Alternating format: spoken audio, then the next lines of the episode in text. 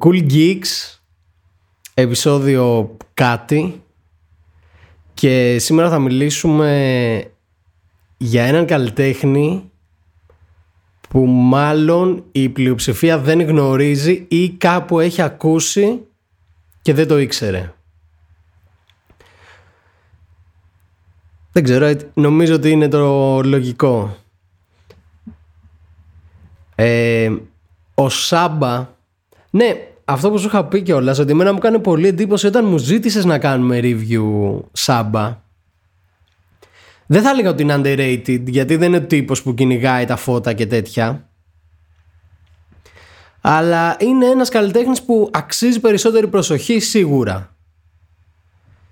Δεν έχει πολύ mainstream reach, αλλά είναι πάρα πολύ καλός σε αυτό που κάνει. Εσύ μου ζήτησες να κάνουμε το Bucket List Project. Εγώ είπα το Care for me και ο κόσμος αποφάσισε το Care for me. Μπορώ να σου πω και πώς ήρθε αυτή η ιδέα. Ναι, για πες μου, θα με ενδιέφερε. Λοιπόν, αρχικά πάνω στην εισαγωγή που έκανες κάνω πολύ relate, γιατί Σάμπα δεν είχα ψάξει μόνος μου να μπω να ακούσω άλμπουμς και τέτοια. Μπορεί να είχα ακούσει από κάποια playlist, π.χ. δική σου, θα την ανεβάσουμε και κάποια στιγμή, στο έχω πει, είναι εξαιρετική playlist, τη λατρεύω, την Panic Attack. Πολλοί κόσμος έχει μάθει από αυτή, όχι τώρα να ευλογήσω τα γένια μου, αλλά... Ναι, η αλήθεια είναι αυτή. Και από κάτι άλλα φιλαράκια μου, έτσι που όταν αράζαμε βάζανε δικές τους playlist και τέτοια, τον είχα ξεχωρίζει μέσα σε μια playlist το Σάμπα, ρε φίλε. Δεν είχα κάτσει μόνος μου να ακούσω πολύ ένα άλμπουμ. Κάποια στιγμή πριν μήνες ένας φίλος μου μου πρότεινε να ακούσω το Care for me. Γούσταρα φουλ. Και τυχαίνει να βγει, νομίζω την προηγούμενη εβδομάδα ή πριν 2 εβδομάδες βγήκε στο YouTube και στο Spotify, το είχε ανεβάσει το Ziploc, που γούσταρα πάρα πολύ και ξαναμπήκα στο τρυπάκι του Σάμπα. Και έτσι μπήκα να ακούσω Σάμπα και έπιασα το πιο παλιό άλμπουμ που βρήκα στο Spotify, το οποίο το ακούσταρα full, και έτσι μου ήρθε να σου προτείνω να το κάνουμε. Και να σου πω την αλήθεια, ψιλοαπέφυγα το Care for me με την έννοια του ότι είναι και το πιο γνωστό του, και λέω και αυτή τη φορά ίσως ας πιάσουμε το Bucket List και σε άλλο επεισόδιο να πιάσουμε το Care for me. Θα το κάνουμε αντίστροφα. Ναι, cool Geeks. Στο σερβι να το πιάσεις.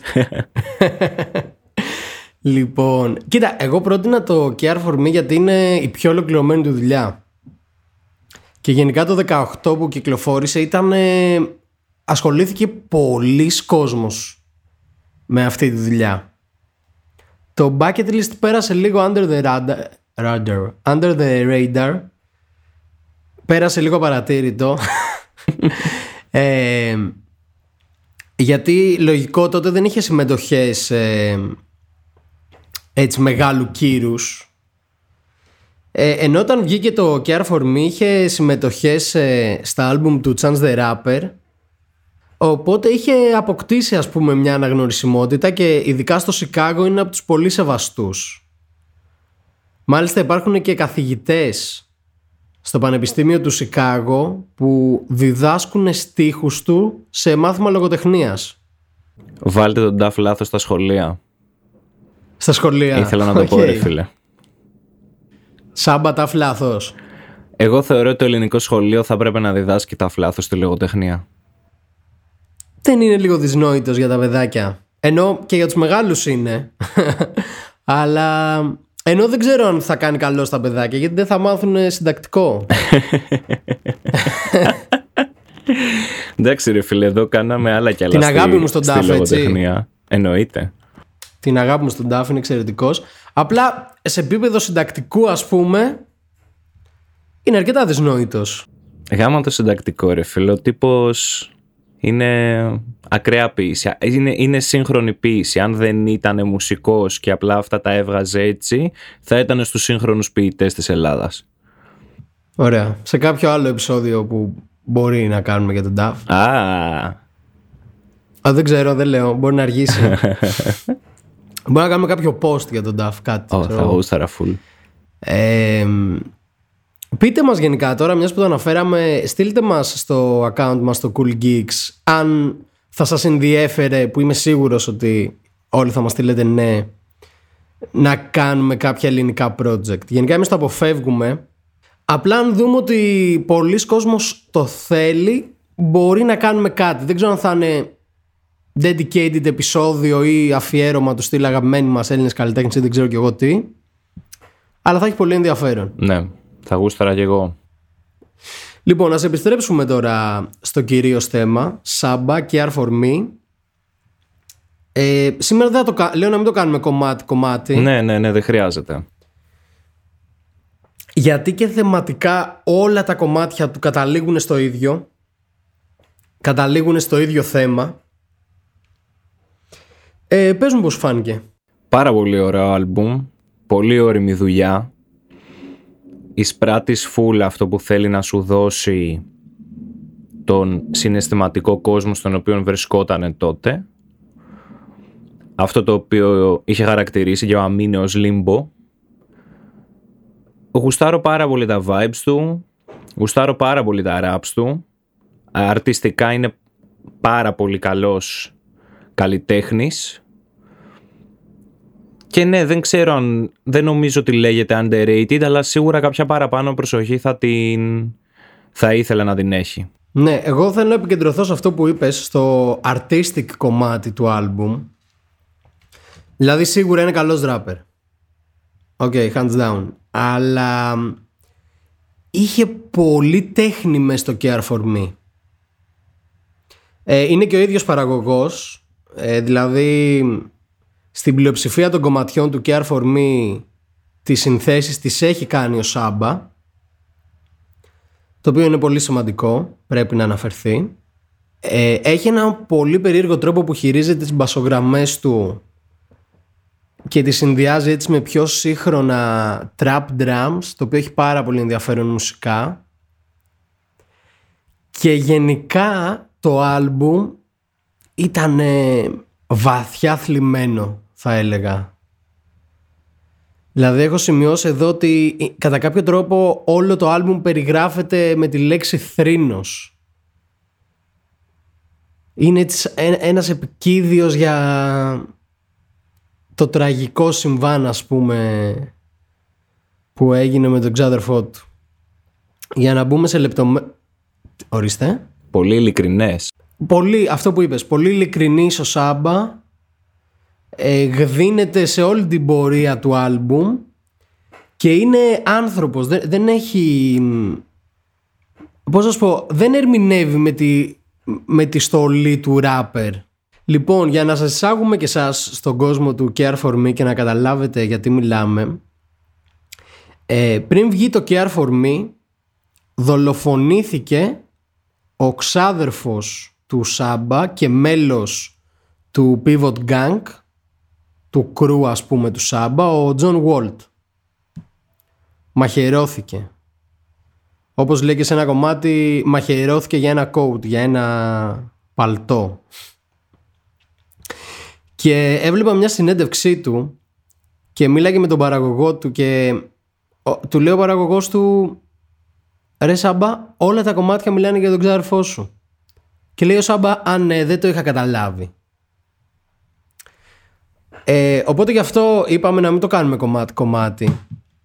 Έχει αρκετές θεματικές, με την έννοια ότι αναλύει τα social media, μιλάει για τοξικές σχέσεις, μιλάει για το music industry, αλλά όλα καταλήγουν εκεί. Όλα είναι από το πρίσμα του στεναχωρημένου ξαδέρφου που έχασε τον ξαδερφό του. Φαίνεται ότι τον στιγμάτισε πάρα πολύ, γιατί αυτό που λες, όποια θεματική και να πιάνει πάνω στο άλμπουμ, καταλήγει κάπως εκεί.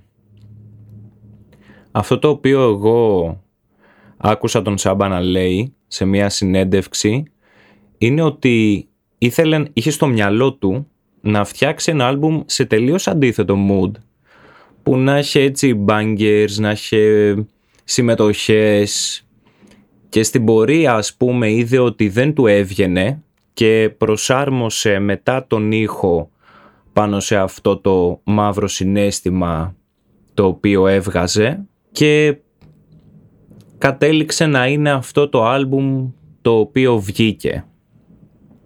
Δηλαδή στην πορεία ανακάλυψε το τι του έβγαινε να γράψει και να μεταδώσει μέσα από τη μουσική του. Και αυτό που λες φαίνεται και πάρα πολύ ακούγοντας το Bucket List Project.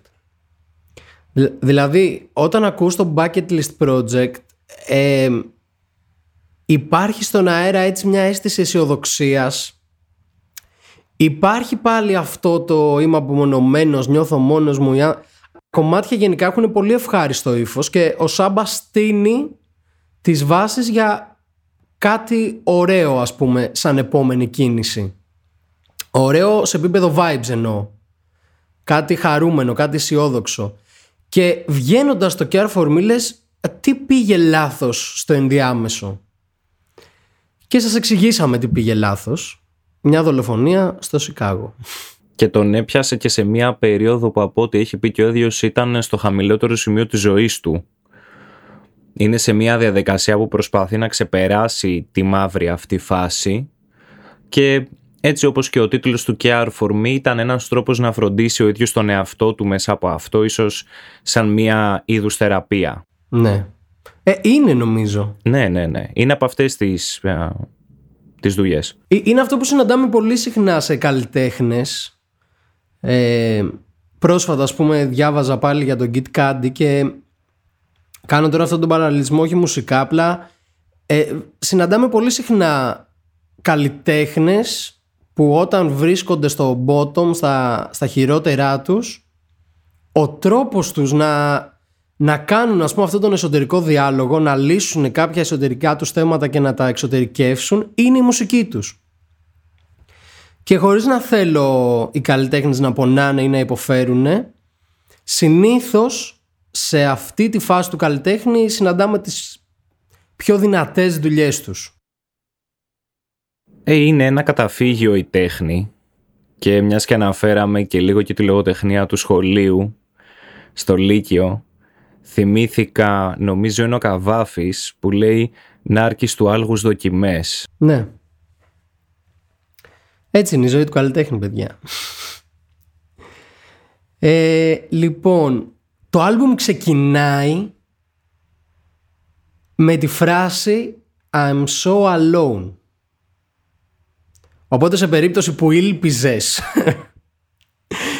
να ακούσεις κάτι χαρούμενο, το ξεχνάς. Από το πρώτο κομμάτι κιόλας, το Busy/Sirens, καταλαβαίνεις ότι θα ακούσεις κάτι όχι σκοτεινό, κάτι πονεμένο. Αυτό που μου αρέσει πάρα πολύ που κάνει ο Σάμπα είναι ότι είναι ένας καλλιτέχνης πρώτα άνθρωπος. Δηλαδή αντιμετωπίζει τα προβλήματα που αντιμετωπίζουμε όλοι και ο ίδιος στη συγκεκριμένη φάση. Κατάθλιψη, τον θάνατο, αγάπη, ξέρεις, trust issues, όλα αυτά. Αλλά το κάνει μουσικά αυτό το πράγμα. Δηλαδή είναι ένας άνθρωπος που τυχαίνει να είναι καλός μουσικός. Ξεγυμνώνεται ρε φίλε, εγώ σε κάθε κομμάτι τον ένιωθα πολύ τον Σάμπα. Με αποκορύφωμα προσωπικά το live. Δηλαδή το live σε παραγωγικό επίπεδο, στιχουργικό δεν ξέρω γιατί όλα τα κομμάτια θεώρησα ότι στιχουργικά είναι top. Είναι πολύ προσεγμένη δουλειά στιχουργικά. Δεν φλιάρει ποτέ ο Σάμπα. Πολύ to the point, πολύ περιγραφικός, όπως ας πούμε στο Prom King, που μας περιγράφει μια ιστορία στο σχολικό χορό που ο αδερφός της κοπέλας του τον τραμπούκησε και μπλα μπλα μπλα και πώς τον βοήθησε ο John Walt, ο ξάδερφός του και όλα αυτά. Είναι πάρα πολύ γλαφυρό κομμάτι και μου άρεσε πάρα πολύ, αλλά μουσικά σε επίπεδο μίξης, σε επίπεδο αισθητικής, το live θεωρώ ότι είναι top κομμάτι. Έχει έτσι μια distorted μίξη που έχει ανεβοκατεβάσματα, πότε χαλαρώνει, πότε βγάζει πολύ ένταση, φορτίζει και αποφορτίζει συνεχώς και το νιώθω σε όλη τη διάρκεια του κομματιού. I got angels running away, I got demons hunting me, I tell death to keep a distance, I think you're obsessed with me. Και παίρνεις εδώ το, νομίζω είναι ο πυρήνας του συναισθηματικού του κόσμου εκείνη τη στιγμή. Σε μια φάση όπου αισθάνεται ότι όλα τα καλά φεύγουν μακριά του, ότι τον κυνηγάνε οι δαιμονές του και παράλληλα ο θάνατος τον έχει από κοντά. Ναι, είναι μόνιμα τεντωμένος στη διάρκεια του άλμπουμ. Αλλά μουσικά είναι πολύ ήρεμο αυτό που έχει κάνει. Αυτό εκτιμάω πολύ. Βρήκε το δικό του vibe να βγάλει αυτό που θέλει. Ναι, μόνιμα ακροβατεί, ας πούμε, σε όλο αυτό με το θάνατο, τη ζωή, την κατάθλιψη. Αλλά είναι πάντα, έχει μια ηρεμία, μια εξαιρετική μελωδικότητα, τρομερό musicality σαν καλλιτέχνης και με ηρεμεί κατά κάποιο τρόπο. Δηλαδή κάθε φορά που ακούω αυτό το άλμπουμ ηρεμώ. Αν προσπαθήσω, ας πούμε, να το αντιμετωπίσω μόνο μουσικά, αν κάνω focus, στεναχωριέμαι πολύ. Πολύ. Κομμάτια όπως το Calligraphy, ας πούμε, που κι αυτό μου άρεσε πάρα πολύ. Αν μπεις στη διαδικασία να το αναλύσεις και να το προσέξεις, είναι πολύ στενάχωρο κομμάτι. Ουσιαστικά βασικά και το Calligraphy είναι... σου μιλάει για τον τρόπο του, που είναι ο τρόπος με τον οποίο παλεύει όλα αυτά που αισθάνεται μέσα του και είναι το να τα γράφει. Το οποίο να αναφέρουμε, απλά το λέω επειδή με ενδιαφέρει εμένα προσωπικά σαν καλλιτέχνης, εκτιμώ και μου αρέσει πάρα πολύ όταν καλλιτέχνες, όταν rappers μιλάνε για το rap τους. Αλλά όχι με τρόπο ότι το rap μου γαμάει, δεν ξέρω κι εγώ τι. Ότι μιλάνε για τη διαδικασία του να γράψεις ένα rap κομμάτι. Μιλάνε για τη διαδικασία του να γράψεις τους στίχους. Ότι ποια είναι η πρακτικότητα του να γράψεις τους στίχους πέρα από το να βγει το κομμάτι. Και αυτό περιγράφεται στο Calligraphy και μου άρεσε πάρα πολύ. Απλά είναι ένα κομμάτι που αποφεύγω να ακούω λόγω της θλίψης του. Κομμάτια όπως το Broken Girls και το Sirens είναι έτσι λίγο πιο αυθαίρετα και ξεφεύγουν λίγο από το concept, αλλά πάλι καταλήγουν στο ίδιο. Ναι, αυτό, κοίτα, μιας και είχαμε ανοίξει ήδη το πρώτο κομμάτι που το part 2 του είναι το Sirens, κάνει για μένα έναν πολύ ωραίο παραλληλισμό σχετικά με τις σιρήνες, όπου ουσιαστικά αναφέρεται στις σιρήνες των περιπολικών και το μυαλό του ξαναπηγαίνει στη στιγμή που μαχαιρώσανε τον ξάδερφό του. The Blue Lights. Ακριβώς. Κάνω αναφορά σε Georgia Smith τώρα. Έτσι, ναι. Georgia, παντρέψουμε αν με ακούς, που σίγουρα ακούς, δηλαδή παντρέψουμε. Την έχω καβατζώσει όμως, ρε. Αχ, αλήθεια. Ναι, έχω πάρει και το κέι από την κοπέλα μου. Α, είχες κάνει shotgun. Okay, ναι, εντάξει, ναι. Το σέβομαι. Άμα σου έχει δώσει το κέι και η κοπέλα σου, το σέβομαι επί δύο τότε. Όπως επίσης και το ότι οι σιρήνες είναι και τα γνωστά μυθικά τέρατα, τα οποία μέσω του τραγουδιού τους σε ξεγελούσαν και σε τραβούσανε προς το μέρος τους και προς τον θάνατο δηλαδή, και έτσι κάπως παραλληλίζει τις σιρήνες των περιπολικών με τις μυθικές σιρήνες.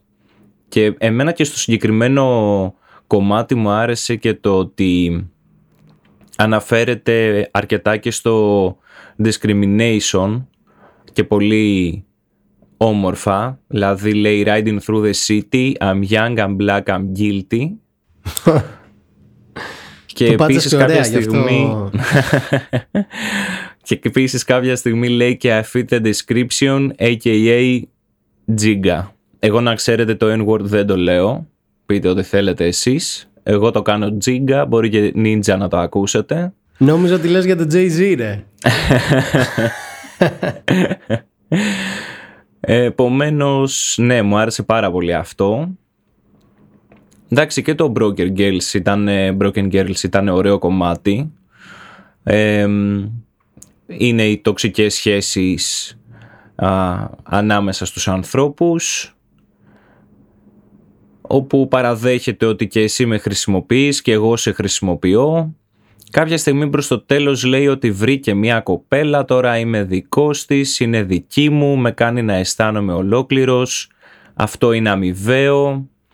Και στο outro μου κάνει έτσι εντύπωση που λέει «Can't you care for me, can't you care, can't you care». Έτσι σε μια ίσως, πώς να το πω, απεγνωσμένη λίγο προσπάθεια να κάνει κάποιον να ενδιαφερθεί για αυτόν, γιατί αισθάνεται τόσο μόνος, όπως λέει και στην αρχή του πρώτου part. Και ναι, είναι πάρα πολύ, πάρα πολύ ωραίο το πώς μεταδίδει το συναίσθημά του. Εμένα με αφήνει έκπληκτο σε αυτό το άλμπουμ.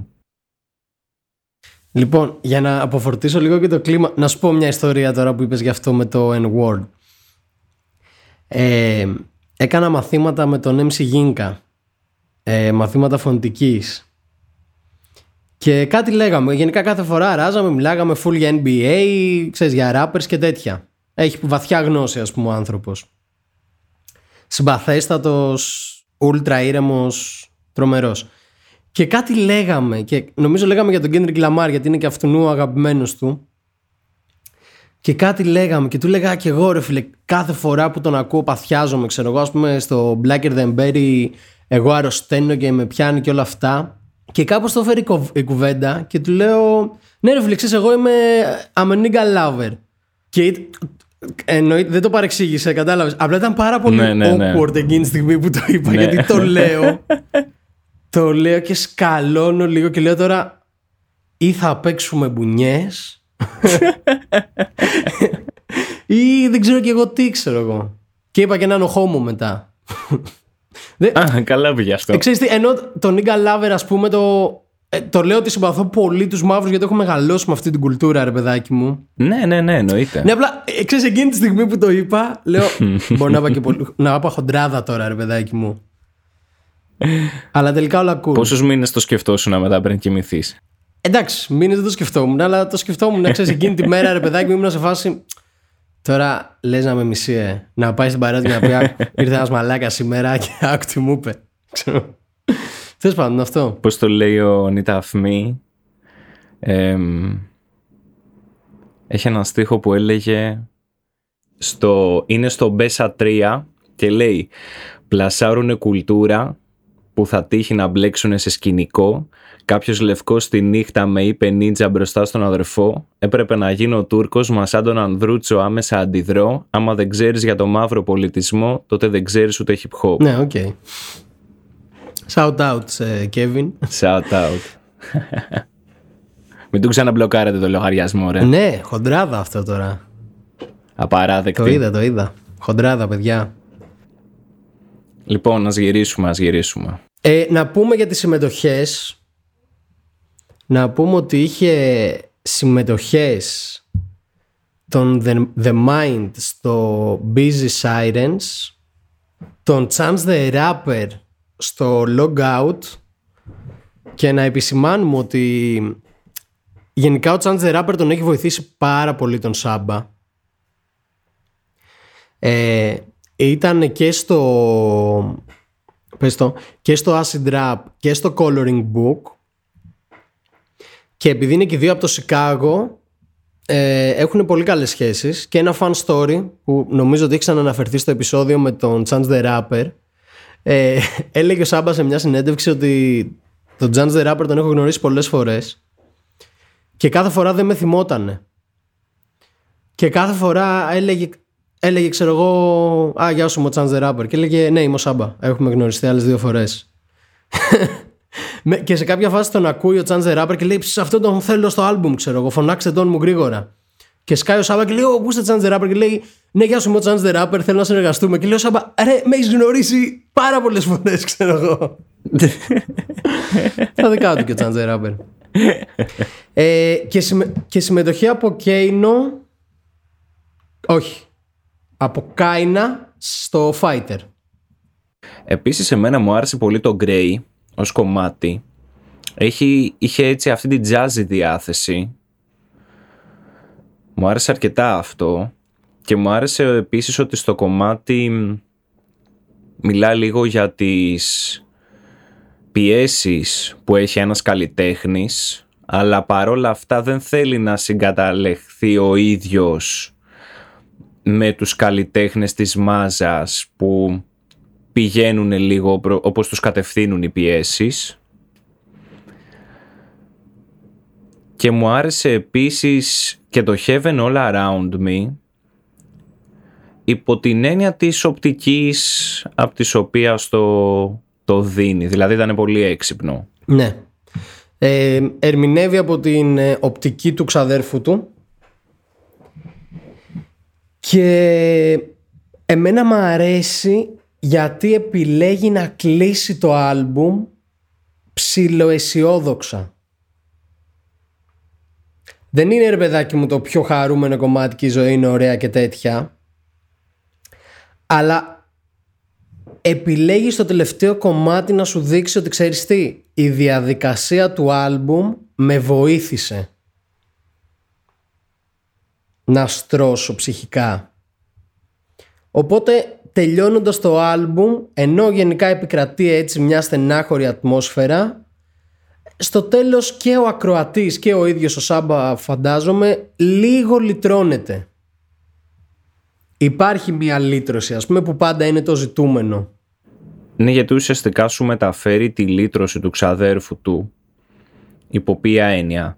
Υπό την έννοια ότι σου λέει ότι δεν αισθάνομαι τον πόνο σου, αλλά μπορώ να δω τα αστέρια. Δεν φεύγω μάταια, αλλά ξέρω ότι είμαι με το Θεό. Είμαι στον παράδεισο. Και έτσι κάπως αυτό είναι λυτρωτικό. Ναι. Και το Prom King που προανέφερα είναι εξαιρετικό κομμάτι σε επίπεδο storytelling. Ο Σάμπας συμμετείχε και στο Revenge of the Dreamers 3 της Dreamville, σε ένα από τα ίσως το καλύτερο κομμάτι. Εντάξει, τώρα είναι υποκειμενικό στο Sacrifice μαζί με Smino και J. Cole και φυσικά όλου. Με ένα υπερτίμιο κουπλέ. Και γενικά βλέπεις την εξέλιξή του μέχρι και σήμερα και γενικά έχει χαλαρώσει και λίγο. Ενώ ότι τα πάει καλύτερα λίγο με τον εαυτό του πλέον. Οπότε αναμένουμε επόμενες δουλειές του πολύ θετικά. Έχει τυζάρει κάτι? Έχει? Όχι, πάρει κάτι το μάτι σου? Γενικά ούτε στην Αμερική τώρα Σάμπα δεν πολύ τυζάρουνε, to be honest. Δηλαδή λίγο ότι έχω παρακολουθήσει καλλιτέχνες που περιμένουν να βγάλουν κάτι, όλοι αποφεύγουν πολύ να τιζάρουνε πράγματα. Γιατί τώρα για τα δεδομένα τους, το revenue του Spotify δεν τους κάνει τίποτα. Καλά, δεν το συζητάμε. Οπότε αν αυτοί οι καλλιτέχνες δεν μπορούν να τουράρουνε και να παίξουν live και τέτοια, νομίζω ότι όλοι ψηλοφοβούνται να βγάλουν κομμάτια. Πέρα από πιο mainstream καλλιτέχνες που ξέρεις πρέπει να διατηρήσουν, ας πούμε, το hype τους. Αλλά άλμπουμ και τέτοια δεν ξέρω. Το μόνο που είχα ακούσει, αλλά και αυτό μάλλον αναβάλλεται, ήταν του Ισαϊά Ρασάντ. Ναι, και εγώ το είχα τσεκάρει αυτό. Κάτι είχε ανεβάσει από το στούντιο. Που ανυπομονώ, αλλά μπορεί και να μην βγει φέτος. Εντάξει, θα δείξει αυτό με τις κυκλοφορίες φέτος. Πάντως και για Σάμπα αναμένουμε, γιατί αυτό που είπες έχει δείξει και την εξέλιξή του πρόσφατα, γιατί έχουν περάσει και χρόνια από το Care for me, το οποίο είχε κάνει release τον Απρίλιο του 2018, και αναμένουμε να δούμε τώρα σε πλαίσιο άλμπουμ ολοκληρωμένης κυκλοφορίας τι υλικό έχει να δώσει. Ναι, εγώ ανυπομονώ. Ναι, ναι. Και επίσης, ξέχασα να το σημειώσω στην αρχή, θα λέγαμε ότι είναι παιδί του Cole.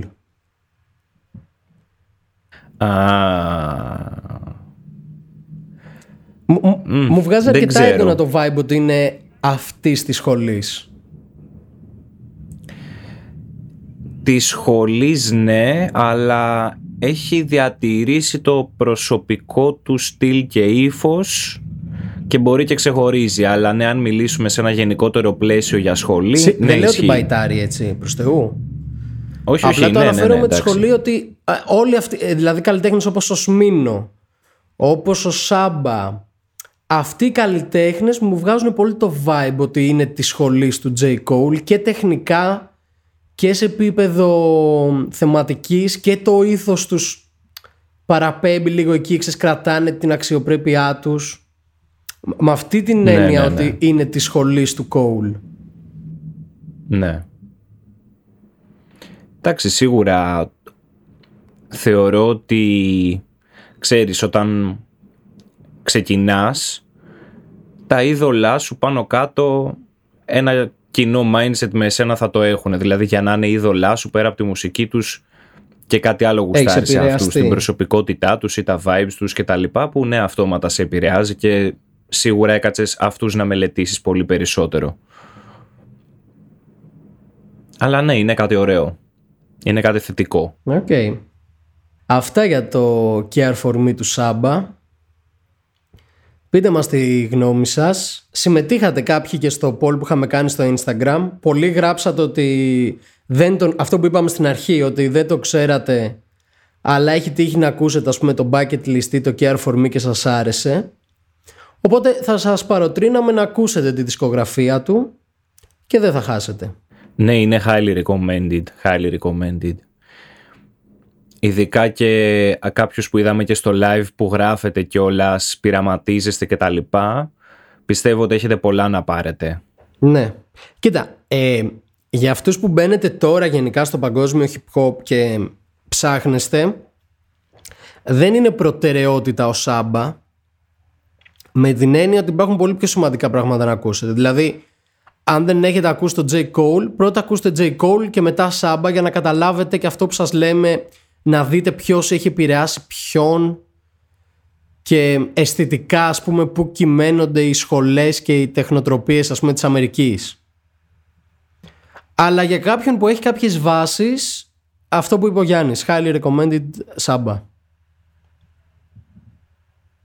Αυτό ήταν το Cool Geeks για σήμερα. Ευχαριστούμε πάρα πολύ για το χρόνο σας. Ήμουνα ο Μορ. Ήμουνα ο Γιάννης. Και τα λέμε στο επόμενο.